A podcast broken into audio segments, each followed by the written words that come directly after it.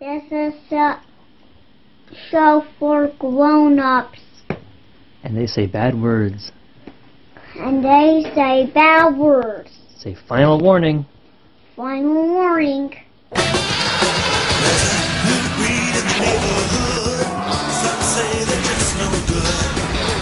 Shark, half man, fighting evil, that's the plan. Street Sharks! Street Sharks! Street Sharks! Oh, hello and welcome to Jumping the Street Shark, the internet's number one podcast. Season two, Episode seven, Shark Fight. Shark Fight. This aired November fourteenth, nineteen ninety-four. Do you remember what you were doing on November fourteenth, nineteen ninety-four? Getting hungry for that turkey dinner. You know me. I'll tell you what Bill Gates was doing that week. He bought Leonardo da Vinci's Codex for just under thirty-one million dollars. So I did some math on this because I was trying to avoid doing real work at work. At this point, he was worth nine point three five billion dollars in nineteen ninety-four, right? Mm-hmm. So that one purchase of nearly thirty-one million dollars was zero point three percent of his fortune. Not three percent, zero point three. That's the equivalent of you and I, Richard, spending about two hundred dollars on something. And in no way is that miserably depressing. But we got patrons. Thanks, guys. In one billion more years, we can get a codex.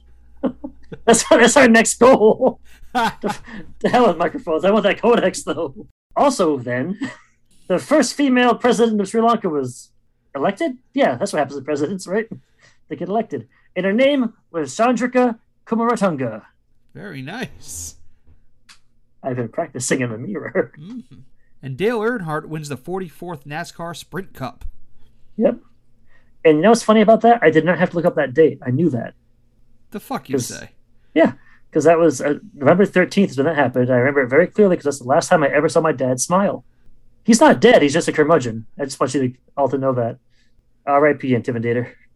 The first public trains run through the tunnel. But I, I do have some sad news, though. Michael Grayson Jarrett, famed archaeologist and gay rights activist, dies at age of sixty. His timeless classics live on, however. Might I suggest his article, sixteenth and seventeenth century Farmsteads, West Welpington, Northumberland. Or, if you're looking for longer fare, I recommend his book, Witten, an Iron Age and Roman farmstead in South Glamorgan. Yeah, but remember when Sweden agreed to join the European Union?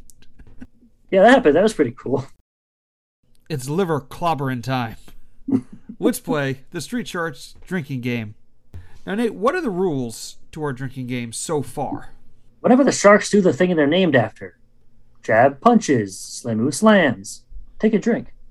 But we've amended this, as we always think about this halfway through. Mm-hmm. When Streaks checks himself out in the mirror, that is like the P G equivalent to whipping his dick out at a football game.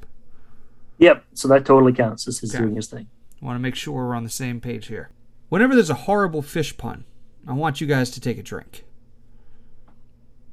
Whenever Ripster gives somebody a cool nickname, Finmeister, Jaw... Meister. Basically bro. Anything with Meister. Yeah, pretty much just the Meisters. Anytime we, hey, I didn't say my thing. Take a drink. Anytime we see our beloved guy in the sky, take a drink. Whenever we're reminded that the Street Sharks are not and in no way associated with those Ninja Turtles, take a drink. Anytime there's any gene slamming or any other pseudoscience bullshit, take a drink. Whenever we're just blessed with the visions of glorious nineties technology, take a drink. Whenever it's revealed that Doctor Paradigm owns another piece of property in Vision City, take a drink. Whenever we get the return of a beloved character, which happens Twice. two or three times in this episode, yeah, take a drink. But the nineties didn't also give us great tech. They also gave us great slang. Bodacious. Tubular. Take a drink. All right, so whenever they say one of their catchphrases, and this is a little addendum we should have put earlier, but... we didn't, because we're jokesters like that. If you hear an echo when they say their shit, it's two drinks. Double whammy. And anytime Doctor Paradigm transforms into the evil, more evil Doctor Paranoid, take a drink. Anytime one of the characters, not just the sharks, say their catchphrase. Take a drink. Whenever there's blatant, lazy, recycled animation, take a drink. Ooh, that is tough. Yeah, especially this episode. I'm pretty sure really... ten minutes of this episode is stock footage. Yes. Nate, are there any you want to add this week? Whenever you see one of the characters get hucked into another character, take a drink. I don't know that it happens this episode, actually, but it's in there, historically. Okay. I don't really have anything new to add, so let's shark dive into it, shall we? We have had outside a mall, not a chain link fence to be seen. But that's not where the action is. The real action is underneath, in Shark H Q, where Ripster and Lena are doing some science-y things on a computer, while also helpfully recapping the last handful of episodes. It's like they got away from it for a couple episodes. Like the whole gene slamming thing became secondary. Yeah. So they just went back and like recapped all their various schemes. They said first, you know, Piranoid tried to gene slam all of Vision City. Then he tried to gene slam the, the kids of Vision City with his evil popcorn. And now they have all the information to prove this. They finally have it, enough to bring Piranoid down. But who's going to believe them? And you're going to then- take your first drink of the episode, because all that stock footage, I think they're so proud of that, like, alligator monster hologram. they just they showed that like four times this episode. That's so bad. Meanwhile, Jab is teaching Slimu how to headbutt, but instead of headbutting, he just punches the punching bag that Slimu is holding and knocks him on his ass. I think it's to show like he needs to be prepared for anything. It's a real Mister Magagi, Magagi, Mister One of the Mister Magagis. Mister Magagi. It's a real Mister Magoo type of thing. Nope. Miyagi, yeah. It's a real Mister Miyagi type situation. Oh, Richard, you've done it again. We don't have time to dwell on that. Someone is breaking into Shark H Q. But wait a minute. No one, except for the Seaviews, maybe, and well, Benz and Lena and Moby Lick, et cetera, et cetera, et cetera, know they're here, so who could it be? The one other person you didn't mention, our boy Rox. Rox is back. Take a drink. Rox is back in town to get his award for being the best new artist of the year.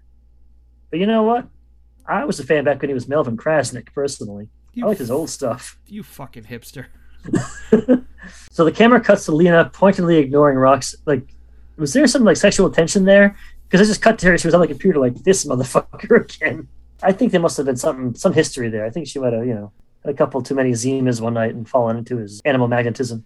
Rox compliments their boxing ring, and Slimu says, yeah, Ripster's going to teach me how to box. Why would you get boxing tips from Ripster? Jab, that's what he does. Figure out what Jab does. It's fighting.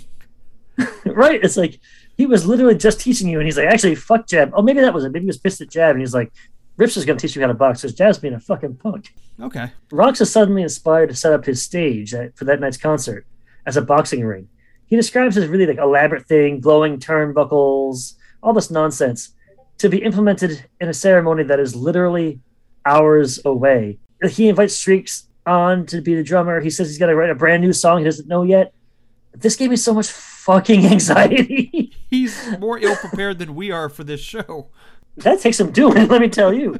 Like, like at least I was, we, we attempt to make notes and watch yeah. the episode. But I was like, you, you can't do that, man. Like, you got Rhodey's going to be so pissed off hearing this. You're like, I got a great idea. No, you don't. You had an idea three weeks ago we could have implemented. It's too goddamn late now. Ripster says he doesn't have any suggestions about what he should play for the music, but he knows how to get everyone to listen. That wasn't the fucking problem. Ripster, like, it's the best new artist of the year concert. Right. Like, people are going to show up, I'm pretty sure, man. Well, no, because he's just trying to shoehorn his idea into his thing, you know? Right. Like, when your brother-in-law's like, hey, you got a podcast? Let me come on and talk about my, like, pyramid scheme. And I keep saying, like, no, you cannot come on the show, Devin. Rox says, uh, lay it on me, you razor-tooth soothsayer, which is really fun to say. And I like that. Ripster tells them they have to have a press conference. Next scene. It's the old spooky hotel. Ooh. Yep, we're back at the old creepy hotel where Rox first became Rox. A group of fans are gathered around chanting his name, while inside a gaggle of reporters ask him uh, what this press conference is all about. Why they're even here? He said he's attached to this place because this is where he wrote his first song, which is horseshit. Maybe first song as Rocks, but not as Melvin Krasnick. And also, this is where he fell in love with Vision City, which eight plus pandering from a rock star, you know? It's like, mm-hmm. you know, I always heard that Cleveland was the best city in America. Ah. It's like, boo, this is Pittsburgh. You fucking suck. Boo. Your local sports team is very good.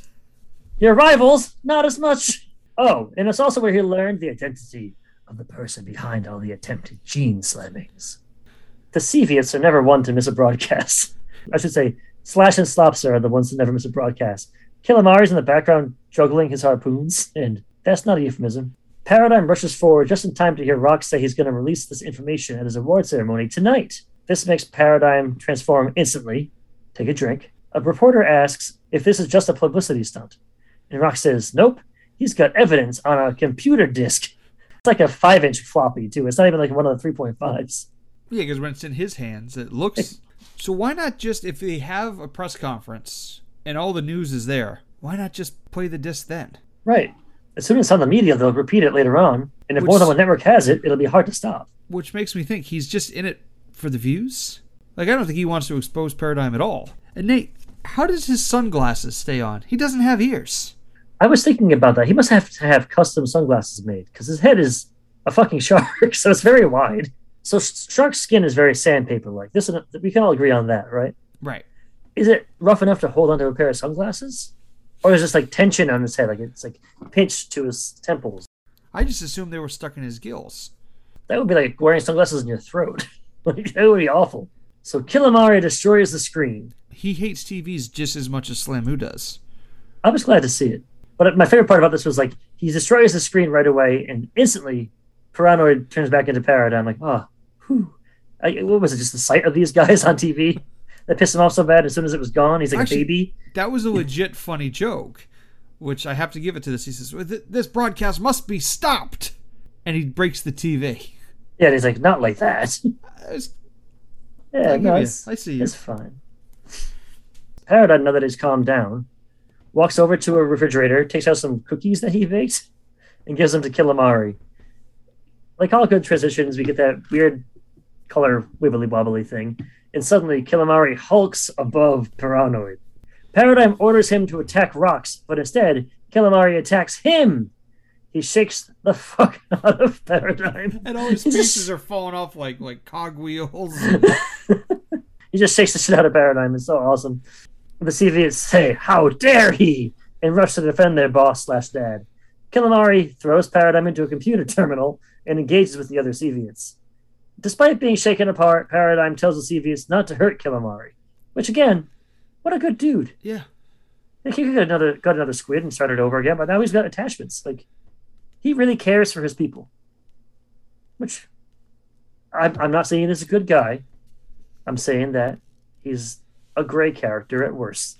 The Seaviews grab Kilimari and usher him out of the lab with orders to go capture Rocks and bring him to Paradigm. And boom, now we're back at Shark H Q. The boys are jumping on their vehicles and racing out there, including Moby Lick for some reason. And not only in that one shot, a few seconds later, they're going down a tunnel.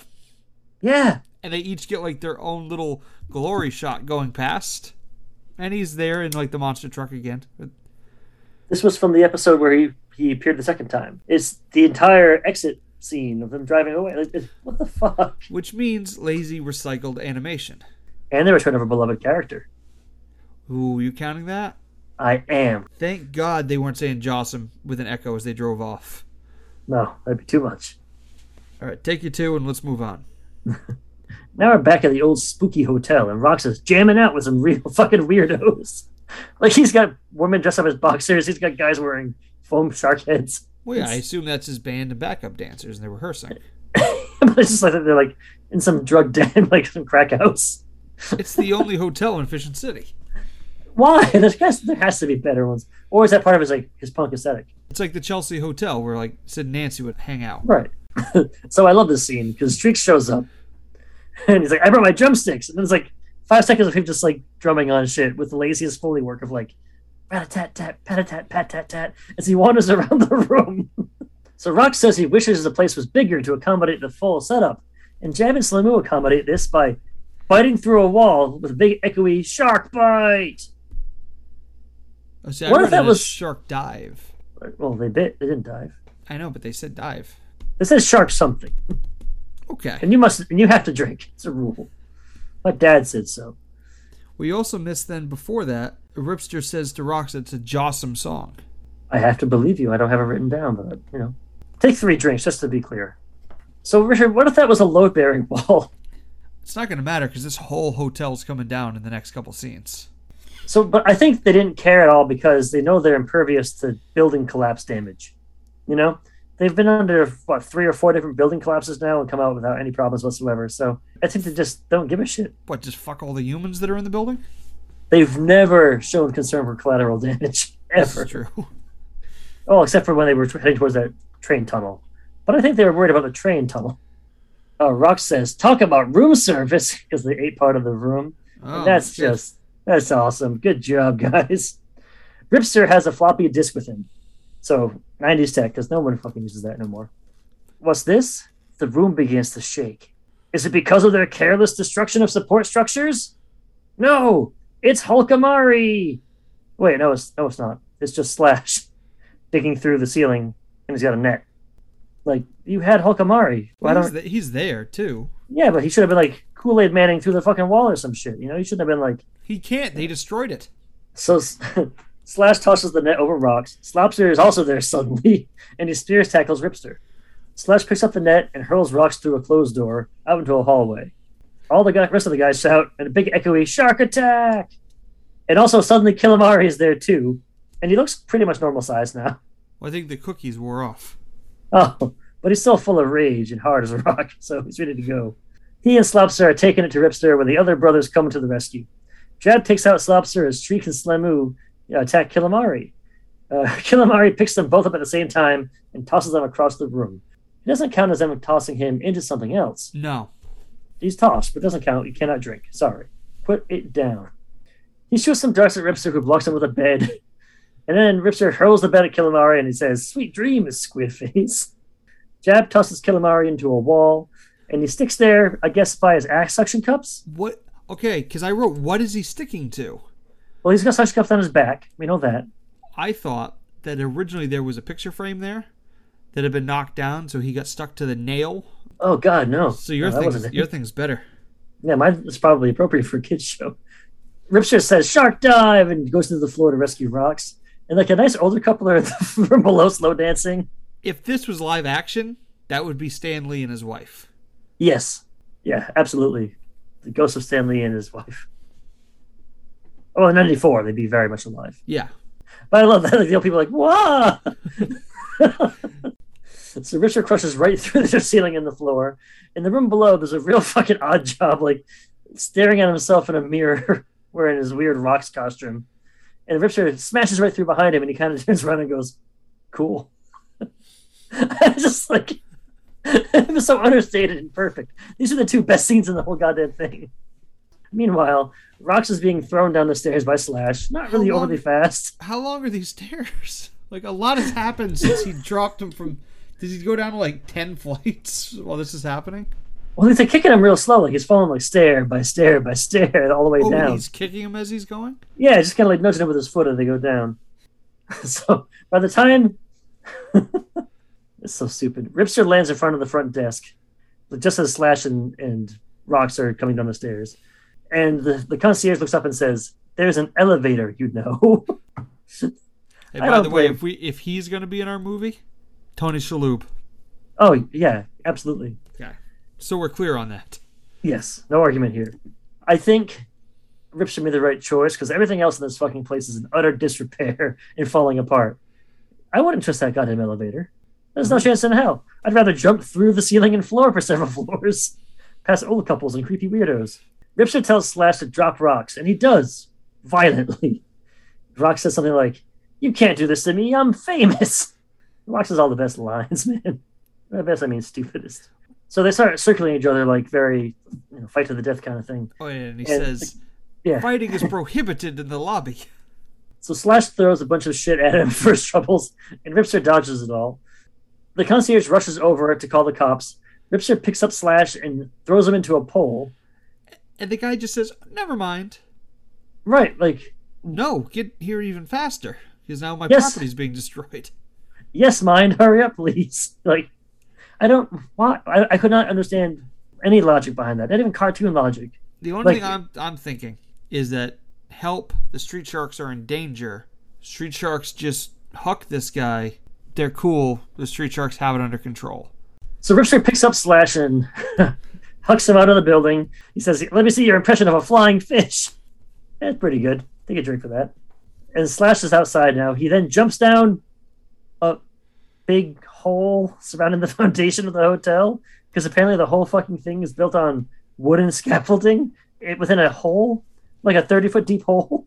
What is this place? Maybe it used to be a roller coaster that was converted to a creepy hotel. Hmm, all right. That makes a lot of sense then. They have Slash then, like, stabbing it with his nose, trying to break it apart. If you wanted the hotel to collapse, and that's great. Why not have a hotel collapse? Cool. There's so many better ways in this episode to do that. You've already broken a support wall. You have Hulkamari fucking around. Like, this, you had a thousand ways to bring this hotel down. You didn't have to invent a thirty-foot deep pit of scaffolding to, to justify why it would fall down. You've already seen it in utter disrepair. Like... Right, you, a, a stiff wind would blow that place down. No shit. One of the thousands of earthquakes that must hit Vision City on the regular. Meanwhile, Hulkamari, Jab, and Slimu are wrestling back in Rox's room. Streaks is soloing Slopster and yeets him out of a window. And while his brothers are fighting for their very lives from Roid Rage Squid, Streaks takes the time to check himself out conveniently in the mirror. Well, we're going to get two things, because as Slopster's getting tossed out the window, we get a stinking shark! We do? We do. Oh, it's man, more like, I missed that. Stinking shark. Oh, nice. Yeah. Like that. So we get one of those, followed promptly by Streaks in the mirror. So there's a twofer. So Streaks gets his comeuppance, though, because Kilimari, like, body checks him into the mirror from behind before taking off into the hallway. Slimu chases him down, saying, it's fourth and one, and he's gonna... Did you hear this? He's I'm gonna, gonna put your... backfield in motion. I don't care for that. Don't worry, it gets much less erotic when he tackles him from behind. Kilimari is in full juggernaut mode, though, and he just punches Slimu off a nearby balcony, and he calls him fish breath, which is, the, I think, the first time he's been verbal since taking the cookies, so he's definitely on the calm down now. So someone's got to, like, sit him down in a dark room, get him some orange slices, put him in a nice blanket, you know, just make him feel, like, safe and normalized. Next Sun's scene... Sun's getting real low, big fella. This next scene is upsetting on every level. And I've already shared a screen capture of this to the Discord. It's going to be the image for this episode. We show Kilimari riding the banister down several flights of stairs. And he's got no pants. He's got a belt on.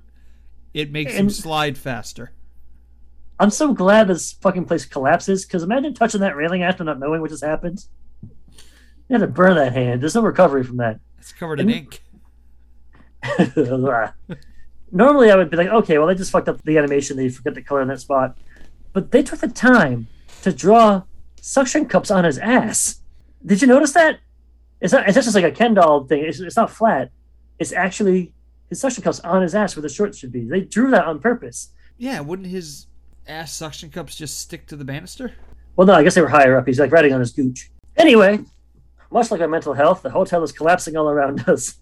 We cut to commercial, and when we come back, it, it collapses. That's, I don't know, take a little break, build up the drama of it, but there really is none. Uh, the crowd that fled the building is upset because Rox is still inside.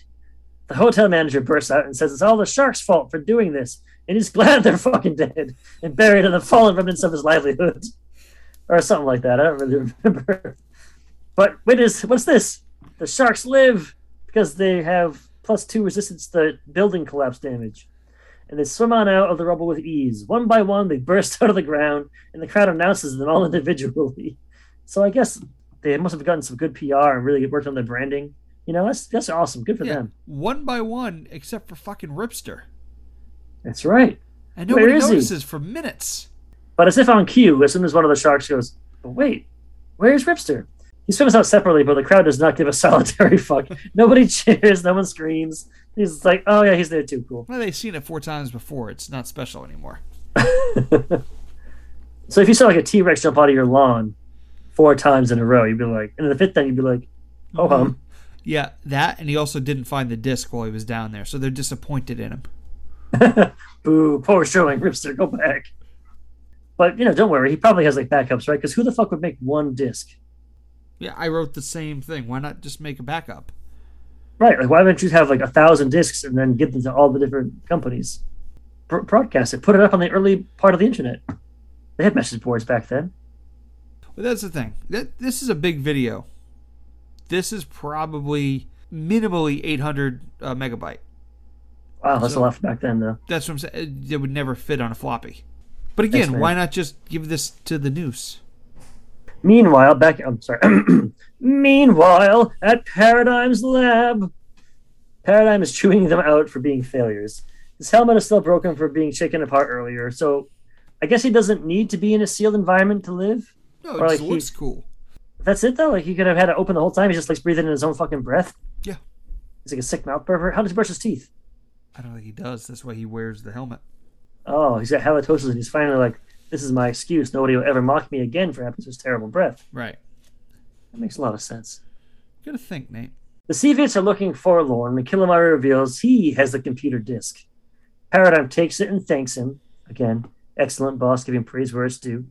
And slides it into his disc reader. Paradigm, nice. Paradigm sees all the evidence and then decides to doctor the information on it, doubtlessly incriminating the Sharks for his crimes. And now we're back at the mall in Shark H Q. Lena is fervorously trying to recreate the disc in time for tonight's concert. Rips is like, "Can you do it? Can you do it?" And she's like, "If, if you, you fuck shut off, the fuck up." So now we're back at Paradigm right away. He's getting fitted for some new attachment for his newly repaired suit. Like he had like a new this head cool thing, shark helmet that he doesn't yeah. wear the rest of the episode. It looks kind of like a shark or a xenomorph maybe or something like that. I was like, this looks kind of awesome. I'm sure it'll come up in the next couple. Or it was like one of those attachments they were trying to pitch for the new toy and it just didn't take off. So he interrupts his tailor appointment to attend a meeting with the manager of the Collapse Hotel. Of course, he dons his purple muumuu before his meeting because he doesn't want to, you know, look unprofessional. The manager tells him that Rox is actually a quote-unquote creepy nerd named Melvin Krasnick. Paradigm thanks him for his time, hires him for some nondescript job, because he's like, you're out of work, right? Let me help you out. Anyway, bye. But is it a big secret that Rox was Melvin Skrillex? Rox was Skrillex. Yeah. No, but was that such a big secret? Yeah, no one knew, except for the hotel manager. That's so obvious. Yeah, because they look so similar with their completely Long changed hair. Physiology and new clothes. Long hair. Musician. No, because he's got... He's got like crazy like rock nineties like hair metal hair. He was he was supposed to open the, the concert at the Dress Like Your Favorite Superhero convention, right? Mm-hmm. He never shows up, and all of a sudden a musical shark does in his place. Yeah. Thank God, huh? Nobody put two and two together? No, they're idiots. There's something in the water in Vision City that makes people fucking stupid. No, what's in the water will gene slam them if it's combined with salt. That's true. Yeah, I just didn't think it was a big secret that he's Melvin Sneebly. Krasnick, whatever. Krasnick, Krasnick. Who the fuck is Melvin Sneebly? Then we get a bunch of stock footage of Rox's origin, so take a drink. Now it's the night of the concert. Rox is getting pampered backstage as he waits to go out and entertain the millions of fans waiting for him. It turns out Lena was able to create a new disc in time. It, this is such a this is such a massively important job with the one remaining disc that can do this. And he's like, hey, you look like a fucking trustworthy asshole. Here, take this. Why? Well, because he runs the T V board. Why wouldn't they have Benz like come in and do this? Or Lena or the Ripster even. Somebody who they can trust to do it. I get where they have to do certain things, but there's like smarter ways to do it than this episode's done. Every fucking thing in this episode so far. And like, I know it's a kid's show. I know it's from the nineties and it's aged terribly.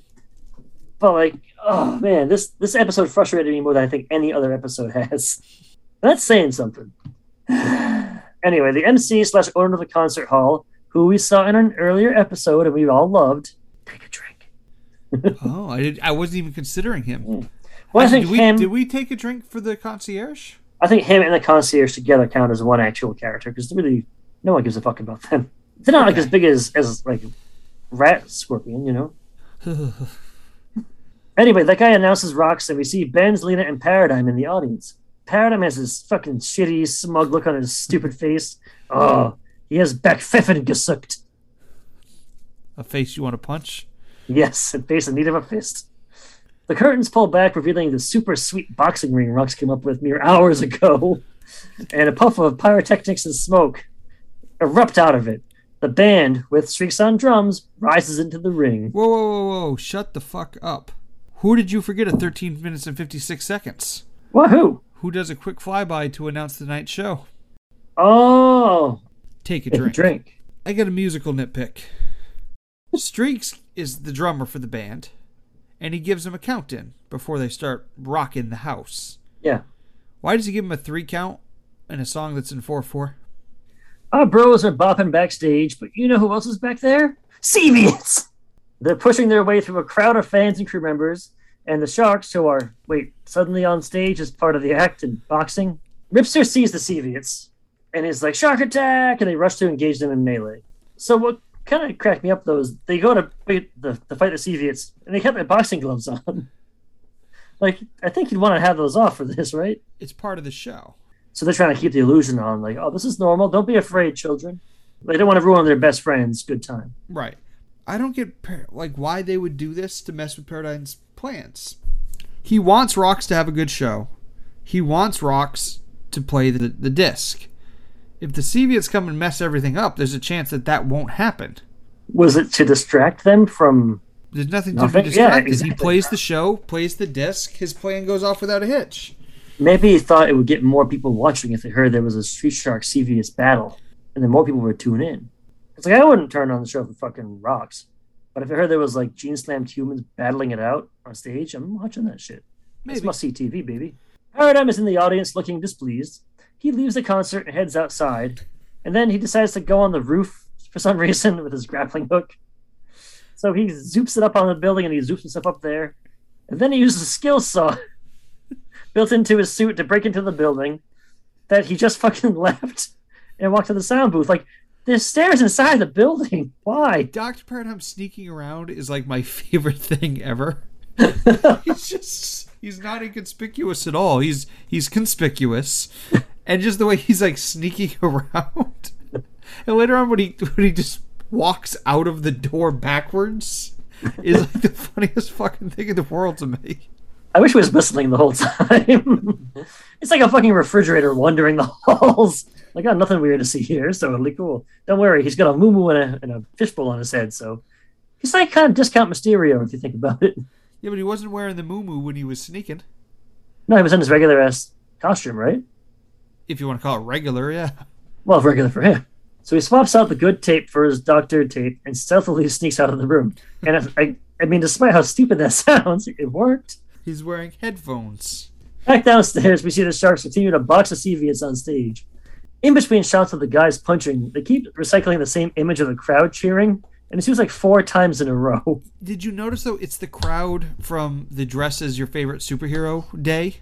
Yeah, yeah, absolutely. There'd be no reason they'd be dressed like that at this particular show. I mean, we've established that these animators are the laziest fuckers in the world. So take a drink. Yeah. If I could say one thing for using recycled animation... At least they all had pants that we know of, because it was kind of torso up, I think. So Kilomari now suddenly has boxing gloves on, and with no explanation as to why this happened or when. But regardless, now the action is on Slimu and Kilomari boxing in the ring. The fight goes on for far too long. All the while, the fantastic tunes are playing in the background, which is great. You know, that means Rox is a real professional. He's not going to stop this. He's going to keep the action going.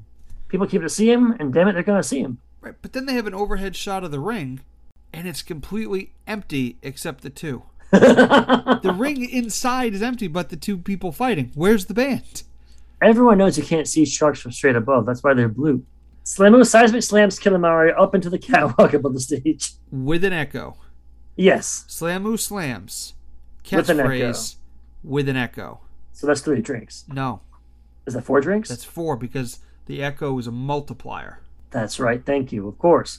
So he he flies up into the air, especially into the catwalk, flies down right into a haymaker from Slimu. He flies through the air and ends up right in Paradigm's lap. Paradum is like, fuck off! And the whole crowd watches this happen. Like, they show the crowd's reaction to it. And Calamari just stands up and kind of looks like a hurt puppy. It just slowly walks away. Like you can hear the Hulk walking away sound like do do do do. It was so sad. So the concert ends mercifully, and Rox comes out on stage to get his award. Rox thanks those that voted for him and says there's something even more important. He then plays the video that he has on his disc, which shows the real perpetrator behind these awful crimes. We missed a fantastic somewhere in there. And somewhere earlier, there was a fantastic that happened. Whatever. So drink that too. But guess who it was, Richard? The mayor of Vision City. Another return of a beloved character. No one is she beloved? Mayor. The crowd is stunned by this allegation. The mayor denies it, and then we fade to black. We're back at Shark H Q, and the Sharks are watching the coverage of the events. They talk about how Paradigm now has a mayor in his pocket. Slamo asks, Paradigm controls the mayor. Is the rest of the city far behind? Ripster says, not if the Street Sharks have anything to say about it. The three brothers shout a big, echoey, Jossum! And smash their heads together. The end! Favorite episode so far? This is the worst episode so far. No. I thought the battle at the hotel was, I think, one of the best battles they've had. It was the most dynamic battle they've had. There wasn't a lot of throwing people into right. people. So I'll give them, I'll give you that. We had things that, like the goofy things that I like, like rocks and stuff like that, but with some actual gene slamming stakes. I think it was definitely the best drawn episode. Yeah. I didn't notice anything glaring. Like there weren't any straight on shots of the Sharks that I noticed. It was a couple, they, but they looked good. Like the muscle tone was defined. The lines were cleaned when they were all coming out of the rubble. Yeah, that was cool. Like that should be used in the opening credits because it just looks awesome. And it's also the episode with the most stock footage. That's what I think irked me too. This felt like the laziest episode to me. I mean, last episode was bad. This episode was twice as bad as that. Especially if they were picking up a storyline from like two seasons ago. It would make sense. This was, to most kids, this was like two, three weeks ago. Well, that and like the footage they recycled was some of the stuff they had in previous episodes, like with uh, the dragon thing. But a lot of it's just like random crowd shots, people exiting tunnels, face reactions. It wasn't anything that was an actual callback to a previous episode, you know? So do we have any predictions for next week? Well, I know you mentioned one earlier this episode. You want to re- just say that again so we have it where it belongs for once? Yeah, but what was it? You thought the hotel manager was going to come back and get G's. That's what I said. So Paradigm offers the hotel manager a job. I'm thinking that he's going to Gene Slam him next week, and we're going to get a new Seviot. I think we'll get a new Seviot. I don't think it'll be him, but I do also think that we're going to see Paradigm become more of a powerful figure in terms of politics next episode. Like, I think he's not going to wait to use his leverage on the mayor. He's going to use that right away. And what do you think he wants out of the deal? Power. Well, I uh. I know power, but what's his, his diabolical scheme? No, that's it. He just wants power for power's sake. That's why he wants to gene slam all these things. He wants control over them. Everything about his whole shit has been control. And who's more controlling than a political leader? He wants power for power's sake. That's it. Nate, now it's time in the show where we want to get you learnt up. It's time now for Street Facts. Oh, you're waiting for me to say the other part? Yeah, yeah, yeah. Shark Fact. There you go. In nineteen oh two, the world's first speeding ticket was issued. The driver was traveling at forty-five miles per hour. Oh, wow. forty-five in nineteen oh two. That is crazy fast. Right? On like wagon wheels. Yeah, like your brakes probably... That, that would make sense. Like your brakes can't stop you at that, that point. Hey, Richard. Yeah? The smallest shark in the world is the dwarf lantern shark. So called because it is very small and emits light. And it's a shark. And now something very special. Our guest today is a writer, editor, and producer who has created content in a wide variety of media, including newspapers, magazines, comic books, regular old books, websites, C D-ROMs, remember those, and video games. He's currently an instructor at the Game Design and Development program at Cogswell College in San Jose, California, and a prominent game writer with credits on such recent titles as Cuphead, Don't Deal with the Devil, Mafia three, and Star Wars Battlefront. But of course, today we want to talk to him about the limited series of Street Sharks comics he did for Archie Comics in the nineties. Please put your fins together and give a warm Vision City welcome to Mister Evan Skolnick. Hello.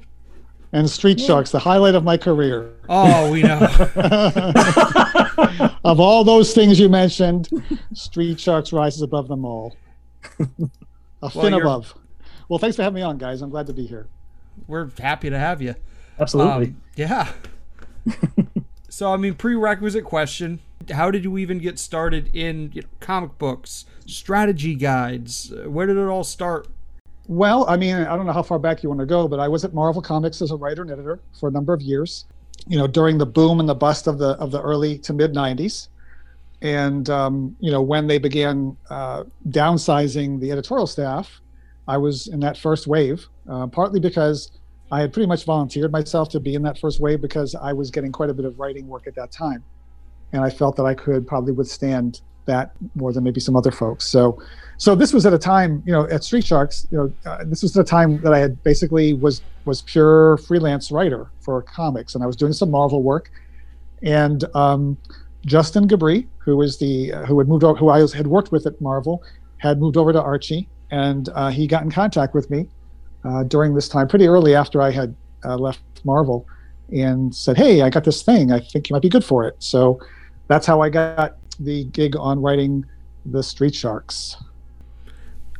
And then, so were you basically just given the, the script to the first couple episodes and just say adapt this, or, or how was that process? I, I believe so. It, it's it's a little foggy. It's been a while, and uh, um, but as I recall, yeah, those those first th- those first three issues were were an adaptation of, I assume, the script for the first few episodes of the show.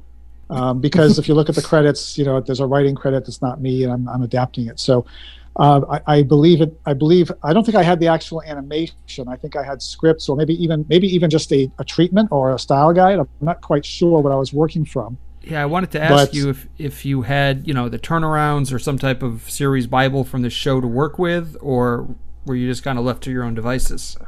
We, we we must have had that, because the artist would have needed all of that for reference. Um, mm. So I'm guessing, again, it's all from, it's mostly, this is mostly from deductive uh, memory here than actual real memory. Uh, we, we must we must have had the style guide and turnarounds and model sheets and, and all that good stuff uh, for the artist to work off. And I'm, I'm guessing I would have had uh, access to that too. But I was adapting, you know, the, uh, the first storyline, the uh, origin story of the Street Sharks. And then, um, then after that, uh, Justin had me do a three-issue arc after that of an original storyline. So, so can you talk and, and compare the process of adapting those original scripts as opposed to the direction you wanted to take your own story? Yeah, sure. I mean, obviously, when you're adapting someone else's work, you want to honor it and to be faithful to it, but while still realizing that this is a different medium, you know, moving it to from animation to the printed page and to sequential art. So, um, but but really, you know, mostly just, just being faithful to it and making sure it was going to work on the page. And as I recall, we were doing the um, the Marvel method for this production, which was much more common back then uh, than it is now. And the Marvel method being the writer writes a plot, basically describing what happens on each page, but not not prescribing how many panels or what the camera angles are for the most part. Maybe putting in some placeholder ideas of what the characters are saying, but not actual dialogue. Then the penciler takes that, and the penciler decides the camera angles and the number of panels, and then those pencils come back to the writer, and then uh, reacting to that, we we write the dialogue, write the script. And so um, that was the process we used, and um, so I would have I would have been telling, you know, the penciler what to what is happening, but not how to frame it out, and, and basically that puts the that puts the artist in more of the director's chair, uh, which I which is what I believe is correct, because um, you know I think probably the artist or the are a better choice, the person who to figure out how to visually pace it. And so whereas writing, uh, so adapting you know that screenplay is is basically making it fit in the pages we have and in, in the time we have on on the page, and then whereas with your own storyline, obviously you've got some more leeway. Uh, but in both cases, your uh, everything you do is going to be reviewed by a licensor, right? So we don't own, Archie Comics didn't own Street Sharks, so it was a licensed product, and so it would have to have another level of review. The folks who own the property would have to approve everything we did. And so there's still that additional layer of um, review on, on whether it's adapting or, or original. Now, can you remember a case in either Street Sharks or, looking through your credits, it looks like you've done quite a few adaptions, of any issues that the owning company would have or any notes that you might have gotten? Oh, goodness, yes.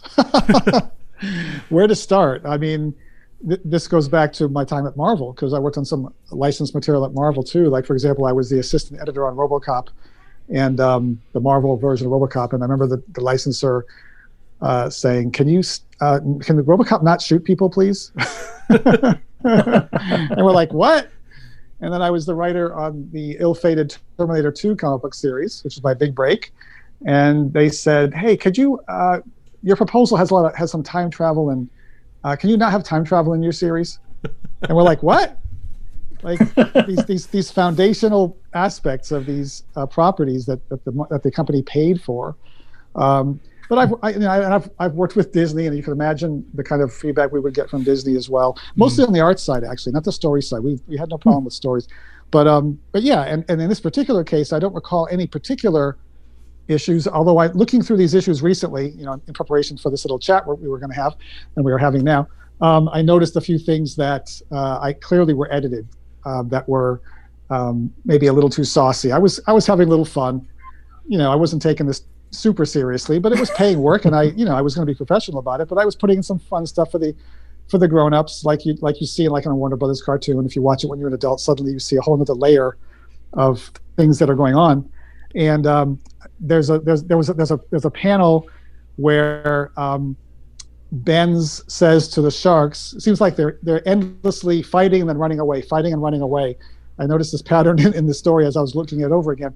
And one, one of these occasions, Ben says to the Sharks, get your watertight fins over here. I'm like, what? No, no. I would have written watertight butts. And I, I know that I would have done that, and someone changed it to watertight fins, which makes zero sense. And yet they didn't edit the other thing I found, which I couldn't believe was actually in there and made it through there, which was one of the Sharks is fighting, you know, one of the Slobster or somebody, and he says, uh, and he, he's hitting, he's hitting, a, he's using a hockey stick to hit a puck at him or something at him. And he says, I'm going to give you a flying puck. And that, that made it that made it through somehow. I don't know how wow. that got through. But, um, yeah, you got to kind of roll with the punches when you're working on unlicensed products, and especially licensed products aimed that are perceived to be aimed at uh, young kids. So I have a question for you, though, because I'm just dying of curiosity. Do you remember the general plot of your independent three issues that came out? Oh, I, you, ha- you had to ask me that, right? You just I had to. I'm sorry. I could not well, resist that temptation. Well, I, I dug through my, my back issues here in my, in my garage trying to find these particular ones, mm-hmm. and I could only find the third issue of three, but they were being invaded. There's a giant crab, and there's there's an underwater Atlantis-like population that's attacking fish and city. It looks very, very dramatic stuff, but oh, um, I'm only catching the, the climax here, so... Uh, I don't, I, I, I, it looks like there's, they, they discover an underwater city like Atlantis right off of the shore of Efficient City. And they're pretty annoyed by all the, um, you know, stuff that's been going on with the pollution. Uh, sounds kind of familiar. And, um, and, and sure enough, they, they come to uh, a state of war. And so the, and the Street Sharks, being half human and half of the sea, are caught in the middle. So that's, that seems to be what I was going for there, but I only have the, the, the third issue to go by. That sounds really cool. Yeah, it's, it sounds so much more interesting than anything we've seen on the show so far. Well, just the thing is, they'd never be able to animate, like, you know, that's the beauty of comics. If you can draw it, it can happen. They wouldn't animate, you know, hundreds of Atlanteans invading Fission City, you know? Right. I think I think we drew about ten, so I, I don't know if it was that big a difference. Um, because, you know, it's like that, that it's like that old... Um, That old there's a there's a comic strip going around that shows the typical comic book writer sitting next to an artist on a panel at a comic book convention, saying, and and the, the advantage of working in comics over other media is that if I want to show a million spaceships come in, to I can do that. It won't cost any extra money or time. And the artist is like, I'll kill you. You know, he jumps out of him. But we, we we did used to say that, because it, it was true to a degree. We would pay an artist the same amount of money for any page of, of art in comics. And uh, and so, you know, we knew that, that you know, the, the budget was essentially limitless, right? We didn't have to be constrained by by how many extras or how many costumes or how many costume changes. you know, it's amazing how even now, having worked in video games now for twenty years now, I'm still I still stumble over things like this. And one of the greatest examples I can think of where I screwed up was on in Marvel Ultimate Alliance two, the video game, mm-hmm. on which I was the lead writer, and we were adapting the Civil War storyline. And there was one point at which in our storyline it appeared that Nick Fury and a bunch of heroes had died, and we wanted to have a funeral scene. And in the cutscene, I wrote it that, you know, all the heroes had were in, uh, you know, funeral black and, you know, formal dress. And that's really easy to do in a comic book, and that's really hard to do in three D. That's like basically mm. asking for forty new models. And they were like, nope. So when you see that scene, everyone's dressed in their superhero getup. It looks ridiculous. You know, there's like totally, total disrespect. No one changed for the for the funeral, but the, but they couldn't. It was it would have been hugely expensive for one shot. And so, uh, yeah, in comics there are things that we just forget that are that are difficult to do in other other media forms, and uh, that are, that can be very expensive to do when you're talking about making a new model for a character, for example. You know, you brought up video games. How did you make the transition from comic books to video games in like two thousand or so? It, yeah, it just kind of happened. I mean, it, it wasn't a plan, but I had, I had very much been into video games for a long time, since they came out pretty much. That's kind of dating my, aging myself there. But, you know, I didn't see a place for myself in that field for a long time, because it was, seemed like it was mostly technical, and I was not a technical person. But after comics kind of, you know, after I left, you know, kind of put comics in the rear view mirror, because there just didn't, didn't seem like there was a place in the field for me anymore. The industry was getting smaller and smaller. Uh, and I started working at, a, I worked with Fabian Nicieza, my my old friend and mentor for, for many years, and he, at Acclaim Valiant for a while. And uh, Acclaim, the video game company, had bought Valiant Comics, and and they were integrating more video game related uh, content into our uh, mix of stuff. So it's like we were Turok. starting to do, yeah, Turok, and we were starting to do not only Turok comics, but like the Turok uh, video game strategy guide. And then there was a Turok magazine we put out uh, after that, with Turok Comic Book Magazine, that had uh, that and a few other uh, characters that were coming up. But but we also began getting involved in the strategy guide side of things. So seeing how games were made from the publishing side, not from the developing side. And so I was beginning to get a little bit of familiarity with that. And then um, when that kind of closed out, I realized that, you know, the web was taking off, the internet was taking off, and I felt that was a place of growth. Uh, so I wanted to get a handle on that. So I, I basically spent a year working at a, a multimedia web shop, C D ROM shop, as a as a project manager, learning how to manage uh, technical projects for for corporate clients, uh, like Payne Webber and stuff. And I learned how to uh, do that. And then that just kind of naturally progressed into uh, entertainment C D ROMs and things for like digital trading cards and whatnot, with Star Trek and baseball. And then that led into video games, uh, being a senior producer at a very small studio in New York City. And that led to another studio, and And I was off to the races. And it was really, you know, it, it, and while I was there in the, in the industry, I came in as a producer. So again, kind of leveraging my experience managing creative teams, um, I began to get involved in the story side of things, because there really weren't professional writers in general working in games at that time. And th- sometimes the games would show that. So I could say, hey, can I just, I see that dialogue. You want me to just do a polish on that? Because I kind of used to do this for a living. Now, I also see that you're involved in voiceover work. Yeah, so basically, uh, we would, uh, you know, I would I would help write the dialogue for a game along with other people, and then someone needed to be there when it was recorded. And and and you know, before the in, before the days of the internet and fast internet connections, we actually would be flown to L A or wherever they were doing that, and someone who understood the story and the game had to be there to make sure we were getting what we needed. Uh, for example, the, the kind of read for each line we would need, uh, someone who understood if we needed to improvise, how far we could push it before it would no longer work for the circumstances in the game at that at that point. And so uh, I would I, I began doing quite a bit of that, and uh, got to work with some amazing actors, both both name you know, famous ones and, and ones that are kind of more behind the scenes, but but but very very talented people. And so you you, you kind of get to watch audio directors, because I wasn't really directing, I was kind of consulting. But you get to watch these audio directors really tease out the most amazing work from these these talented folks, and it's just such it's such the it's the best part of the process for a writer working on a game that's going to be voiced, because for a long time your your lines are just words on a page or in a spreadsheet often, and and then a, a, an actor brings them to life, and suddenly like they find things in the in the lines that you didn't even know didn't even know were there. Like meaning that you didn't even put in there, but but that you feel is right. So it's it's the it's like in comics, the magical time was getting the pencils back, and in video games, I find the magical time is getting to to be in the booth, or these days to be to be zoomed in or Skyped in to the session by remote, because we don't fly out anymore. We just do it over the internet. We can still we can hear very well and communicate very well with the actor, but to hear them breathe life into the characters and the lines is just incredible.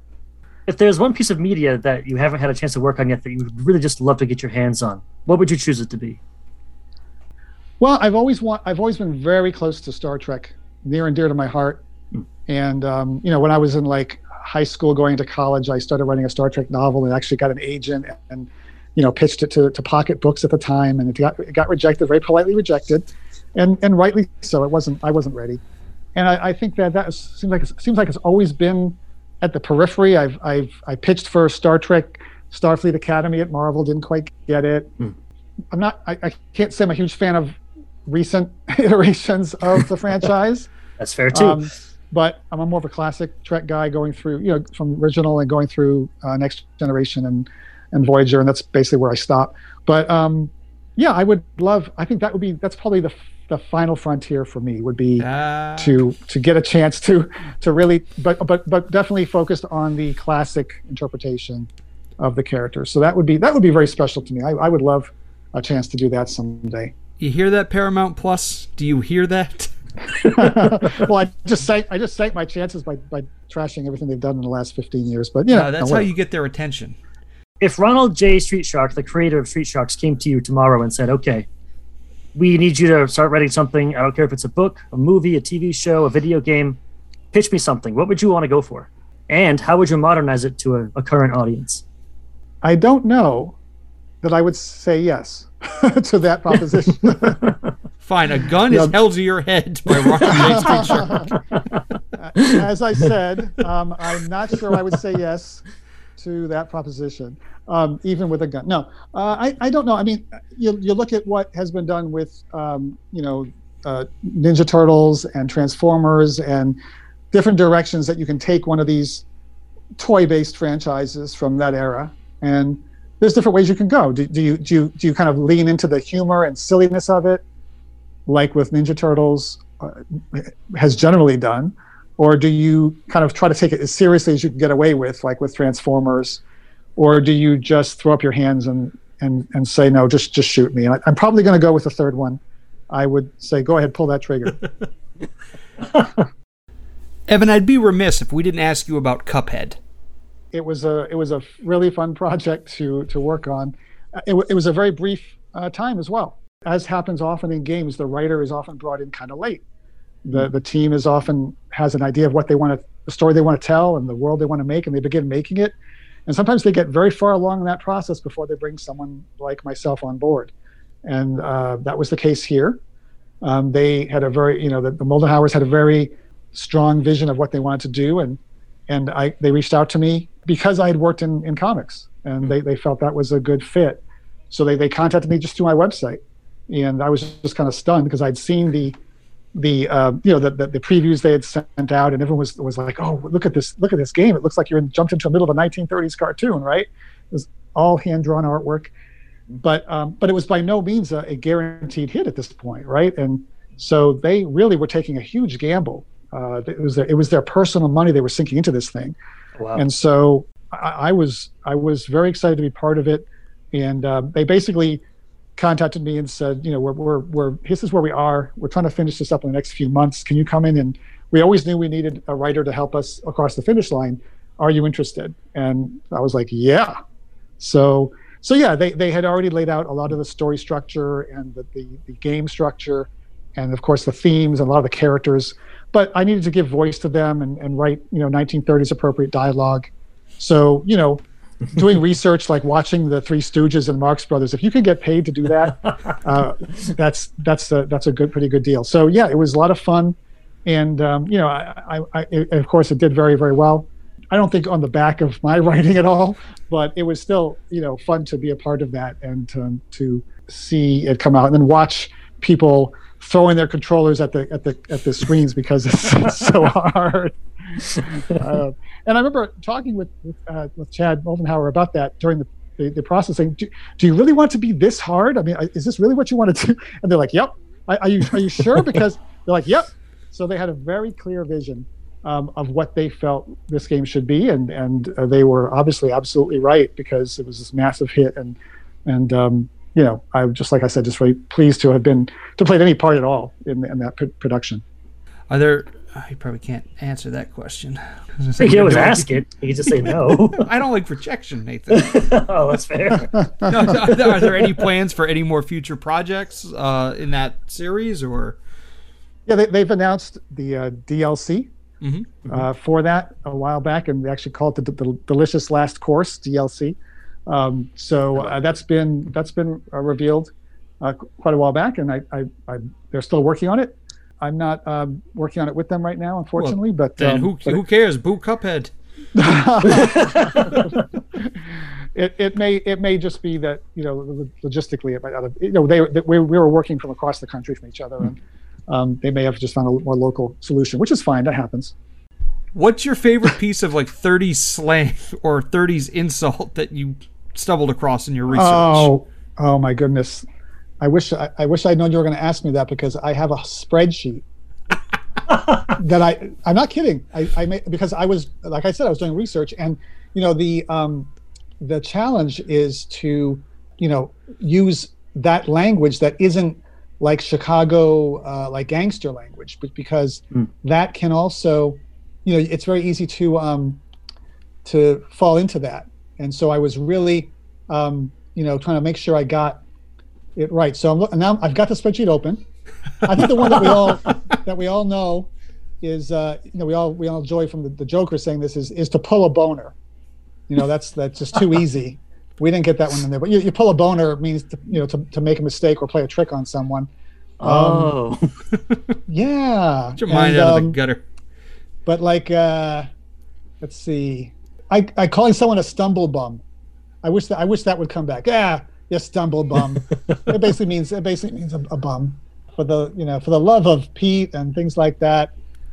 Lots of lots of little things. I mean, I, I tried to make it as authentic as I could, without without uh, you know, making people not understand what the heck they were saying. So it was it was it was lots of fun. But yeah, I, I I did that research, and every time I heard a phrase I didn't think was something that you hear every day now, I would I would jot it down and, and try to find a way to work it in if I could. It was fun. That's awesome. That sounds amazing. I I want that spreadsheet. If I give you my email address, can you just kind of send that my way? So, Evan, what do you have in the works right now?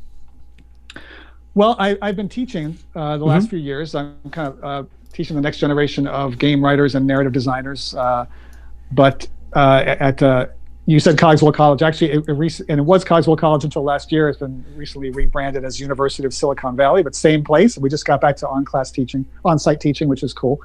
Nice. Um, but But I've, I'm working on several projects as well. I still do freelance uh, game writing, and uh, the only one that's been announced that I can talk about is called Arctic Awakening, and that is a um, game being developed, a small studio being developed developing this game, and it is a game along the lines of like Firewatch, if you've played that, or mm-hmm. um, the Telltale ser- Telltale types of games where I, where I used to work.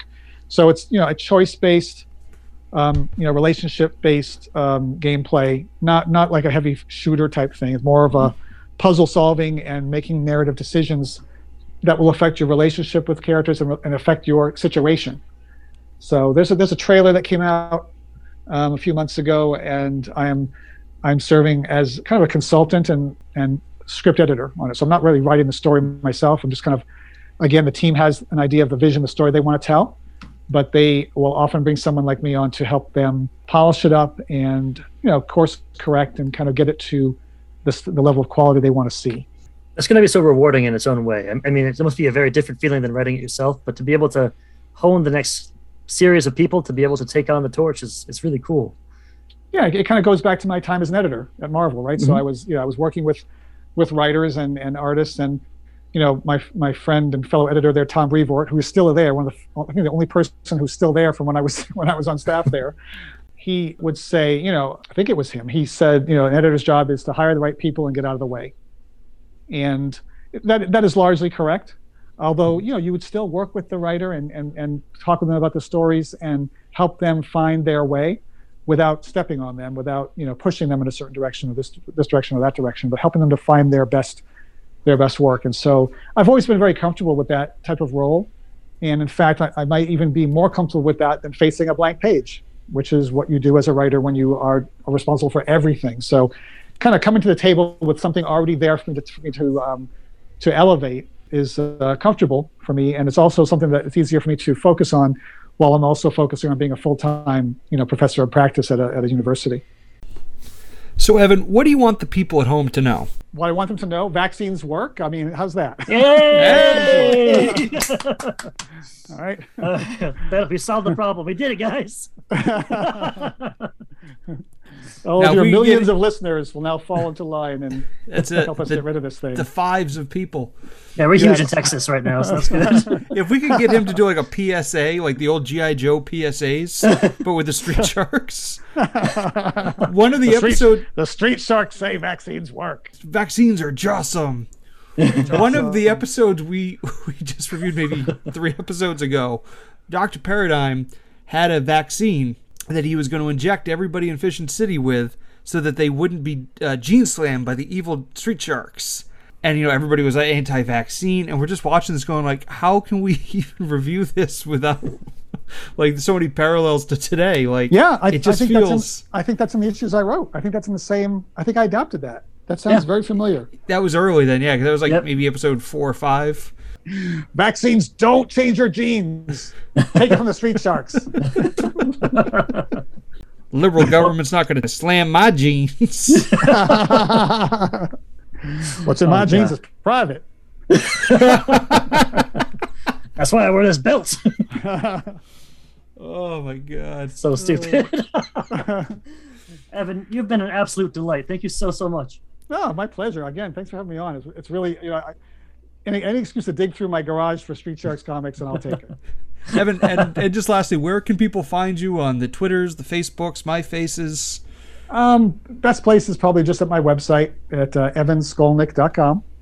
We'll have That's a link where, in the show notes. And you will yeah. be amazed of what you find there. I, w- I scrolled through that thing for ten minutes, and I was just shocked of what a part this guy played in my childhood.